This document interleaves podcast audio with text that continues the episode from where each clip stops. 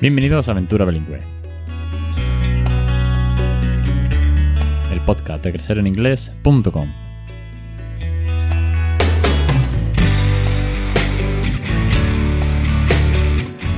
Capítulo 306, el 12 de mayo de 2022. Muy buenas, mi nombre es Alex Perdel y esto es Aventura Bilingüe. Ya lo sabéis, el podcast sobre bilingüismo real, sobre ti, sobre consejos, sobre experiencias, sobre eh, científicos, sobre docentes, sobre familias, bueno, todo lo que tenga que ver con este regalo que le estamos dando a nuestros peques de hablarle en inglés, que se lleven, que adquieran un regalazo que es una segunda lengua de una manera muy natural, muy divertida y con mucho, mucho cariño. Hoy os traigo otro caso, tercer caso de consulta que he tenido, este, en este caso fue por videoconferencia, ¿vale? A través de, Zoom, de Skype, eso me da igual, ¿vale? Con una familia eh, de Cataluña y en este caso solamente venía la mamá.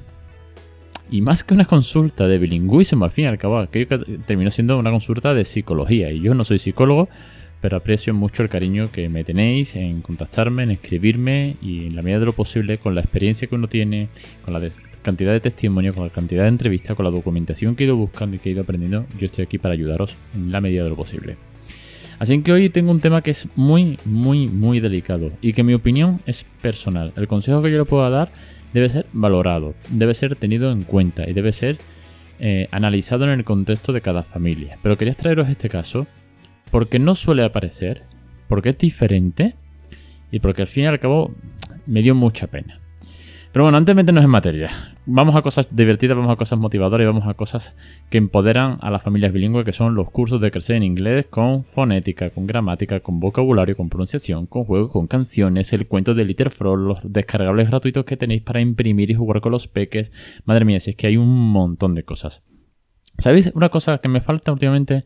Aparecer más en redes. Entre que no me da tiempo, entre que es verdad que no puedo estar todo el día y que me tiene muy quemado el rollo de Instagram bajando las interacciones, que si hay que estar todo el día, que si tienes que hacer un reel, que si un directo, que si un story y que a muchos de vosotras y vosotras también os pasa, es como, mira, mm, prefiero grabar el podcast, me divierto más, es contenido propio, se puede dinamizar en todas las plataformas de escucha, vidas y por haber y al fin y al cabo me nutre o me llena más estar aquí que estar haciendo todo el día historias que estamos aburridos de redes sociales.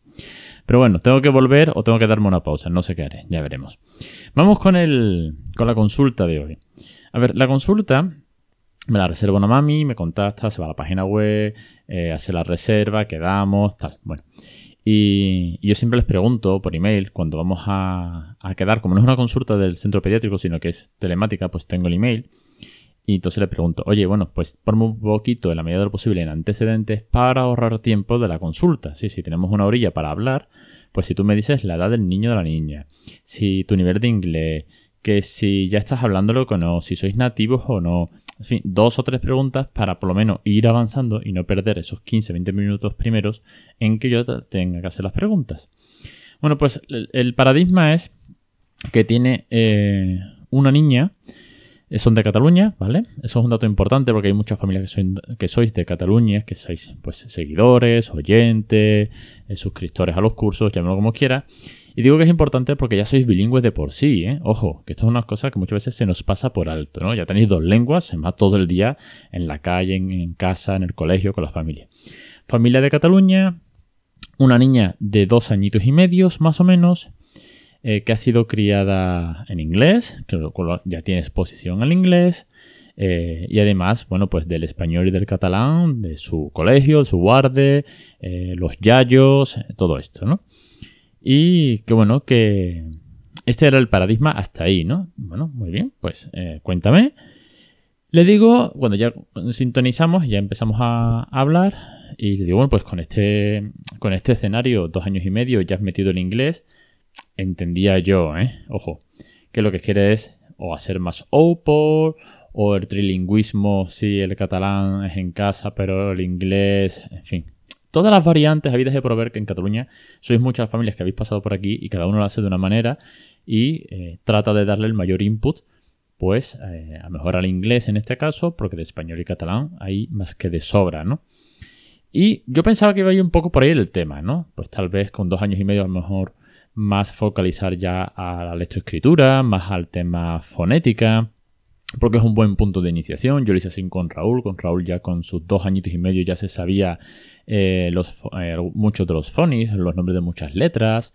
En fin, un poco más tal vez bilingüismo ya para avanzados, para así decirlo. Oye, yo ya tengo la rutina, ya lo tengo hecho, pero no.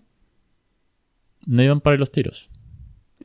La pregunta o, el planteamiento que me hizo es, tengo un problema. Estoy criando bilingüe a mi niña de dos años y medio.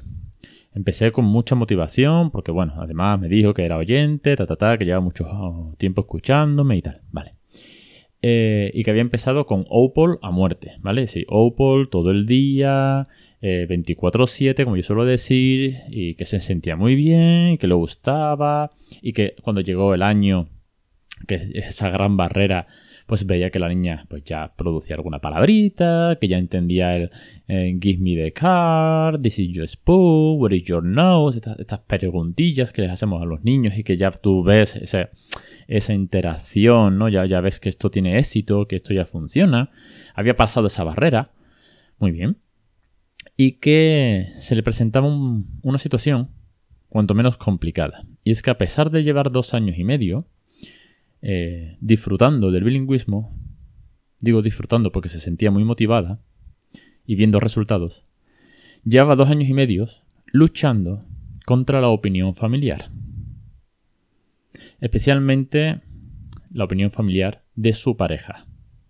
Por eso estaba ya sola en la consulta. Con lo cual es un tema muy, muy peliagudo. Y a mí aquello os prometo que me hizo sudar, ¿eh? ¿Eh? porque bueno, ya le tuve que preguntar, bueno, ¿cuál es la situación? Quiero decir, ¿qué, ¿qué te han dicho? Claramente, ¿no? Y me ha dicho, mira, claramente me han dicho que lo deje.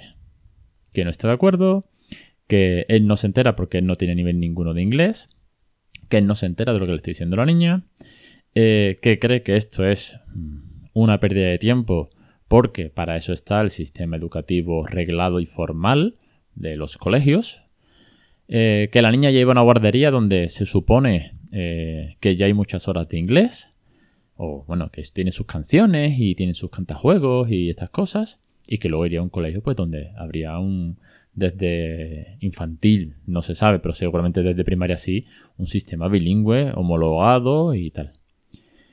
Claro, eh, a todo eso había que sumarle que la parte familiar de él, pues comulgaba con esa idea de que esto es una tontería, no me entero de qué va la historia, no me gusta que le hables en inglés delante nuestra, en reuniones familiares, y se sentía sumamente incómoda.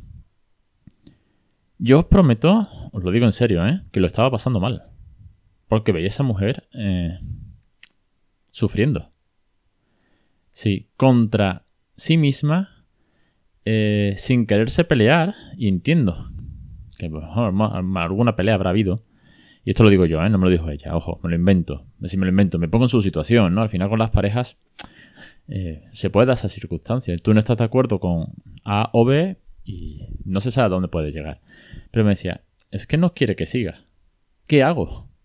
Y esa era, la pregunta. Si me había, hecho la, la, reserva esta de la videoconferencia, de la consulta eh, de bilingüismo, de crianza bilingüe, para preguntarme que qué podía hacer. Porque por últimas, es que es duro, ¿eh? Por últimas, le estaba hablando en inglés a escondidas. Y le dije, mira, yo, yo no me voy a jugar un matrimonio por un idioma, no lo sé, creo que no, ¿no? Sí, creo que hay muchas más cosas más importantes a lo largo del día. Pero, en resumidas cuentas, después de escucharla, porque ya os digo que, la, hora se hizo corta, porque fue un tema muy, muy psicológico, muy personal, y no me quiero meter en más detalles, que hay que guardar la intimidad, por eso no digo ni nombres ni nada, digo Cataluña y punto. Pero lo único que le pude decir fue, bueno, lo que has hecho, dos cosas, venga, dos cosas. Lo que has hecho ya está hecho. Quiero decir, esa semillita del phonic grabado a fuego en su cerebro, de que aprenda muchas palabras, de que reconozca eh, todo lo que le has ido dando, todos los inputs que le has ido dando, eso ya está ahí. Obviamente, si lo dejas morir, pues se perderá, ¿vale? Así que si, si no continúas, pues se perderá. Pero ya has plantado una semillita, ¿de acuerdo? Con lo cual es bueno, porque además lo has empezado desde el primer día, etcétera, etcétera. Has empezado con Opal, muy a, muy a tope, has visto los resultados, la niñera feliz con el inglés.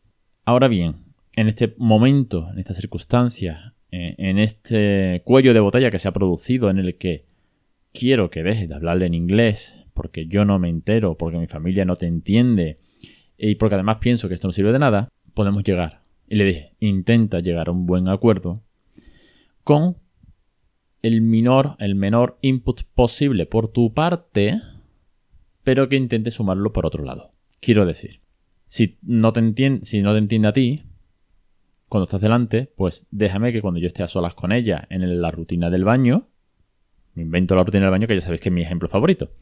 Déjame que la rutina del baño, que la voy a hacer yo, que estamos las dos, mamá e hija, en el baño, la haga en inglés, que no interviene nadie más. Y ya tienes ahí un pequeño input. Déjame que cuando le lea un cuento por la noche, como estamos en la habitación y no necesitamos intervenir, que estamos en la mesa, que estamos hablando, que si dame el cuchillo, que si no te manches, que si dame la ropa, que si atate los cordones, que si llegamos tarde, toda esa parafernalia que se produce en el día a día, déjame que la rutina del cuento la haga en inglés. ¿Entendéis por dónde voy? Vamos a poner la tele en inglés, sí, total. Le decía yo, sí, total. Si es Peppa Pig, ya sabéis que siempre digo Peppa Pig, ¿vale? el que sea. Déjame que ponga Peppa Pig en inglés, sí, total ni tú ni yo realmente vamos a ver Peppa Pig. Si nosotros, bueno, le ponemos la tele a la niña un ratito, eh, por eso de que se tranquilice, de que esté viendo un poco la tele, eh, bueno, está entretenida eh, y además es inglés de verdad. Quiero decir, dándole un poco la vuelta, ¿vale? Dándole un poco la vuelta a, mm, vamos a poner, pequeños inputs. Y si le pongo los cantajuegos de You're Happy and Unite, Clap Your Hands, pues se los voy a poner en inglés mientras voy en el coche con ella de camino al supermercado, por ejemplo. Y luego todo lo que sea ambiente familiar, ambiente del día a día, lo que son las rutinas diarias de, eh, pues como os digo, ¿no? De dar un paseo, de ir al playground, de eh, vestirse, quiero decir, todo lo que es realmente más día a día, que se puede encasillar más o menos en rutina, que todo se puede, pero bueno las hacemos en español o en catalán o como cada uno quiera. Y así vamos a intentar buscar ese punto en común. Uno, no abandono el bilingüismo por completo. Paso de un Opal a un poco más casi que un Tengan Place muy concreto y donde además tú no te sientas incómodo, tú o tu familia incómodo, por no entender las pequeñas canciones, las pequeñas órdenes, las pequeñas bromas que podemos hacer eh, y ya, obviamente, cuando llegue el sistema educativo, pues eso ya será, o seré, o sabe Dios, depende del colegio, depende del profesor que le toque, etcétera, etcétera, etcétera. Y en ello, en ello está. Eso sí me consta, que, porque después me puso un email, y os digo que fue una sesión muy especial, porque encima yo decía, joder, mm, si es oyente, si lleva años escuchándome, si estaba motivada, qué duro, qué duro es tener que parar porque te digan, oye, no, yo esto no lo veo. Y siempre, y cuántas veces he hablado de la importancia de la pareja, de la familia. Vamos, a muchas de las familias que habéis pasado por aquí os lo he preguntado, ¿no? Sabiendo de sobra que todos ibais a una, que incluso más de una familia se ha sumado al carro y ha leído un cuento, o en mi propia eh, mujer ha escrito un cuento bilingüe. Sí, sí, esta loca aventura empezó cuando ella me dijo, oye, si le hablamos en inglés, le hablamos. Luego tomé yo el rol, luego salió el blog, luego los cursos y ella termina siendo un, cuento bilingüe, es porque somos un equipo. Como muchos y muchas de vosotros y vosotras. En este caso no pasaba así. Entonces, lo que sí me puso de ya después un email, unas semanas más tarde, es, mira, al final estamos haciendo esto. Eh, se da por contento o se siente más cómodos, el ambiente familiar se ha relajado. Porque son pequeños momentos con ella, pues eso, el baño, el cuento, cuatro cositas así. No me siento mal por hablarle en inglés a escondida, que parecía que estaba haciendo algo terriblemente mal. Y luego, pues la tele o, los cantajuegos de fondo, que tampoco, eh, bueno, pues le importan mucho a papá porque, bueno, son cosas infantiles, por así decirlo, y no, no tiene más. Y cuando él le ponga la tele, para ver mm, sus dibujitos, pues que ponga, lo ponga en español y ya está. Pero si puedo, lo pongo en inglés. Y el ambiente se ha relajado mucho, mucho, mucho en ese sentido. También a nivel personal, también a nivel psicológico de esta mamá, que lo estaba pasando terriblemente mal. Así que una consulta mm, muy diferente.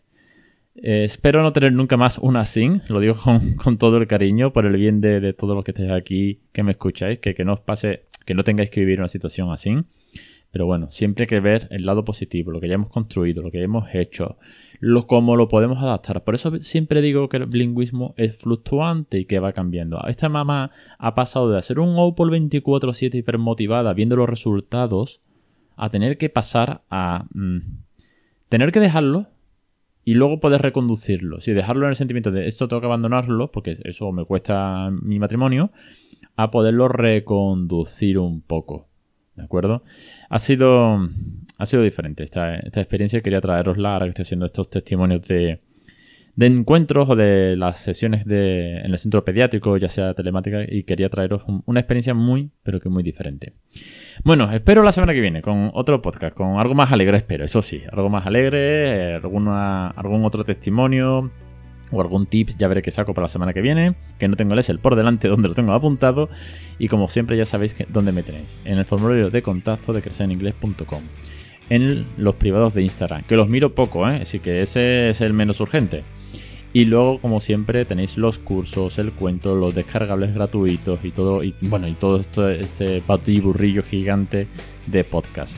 Un saludo y hasta la semana que viene.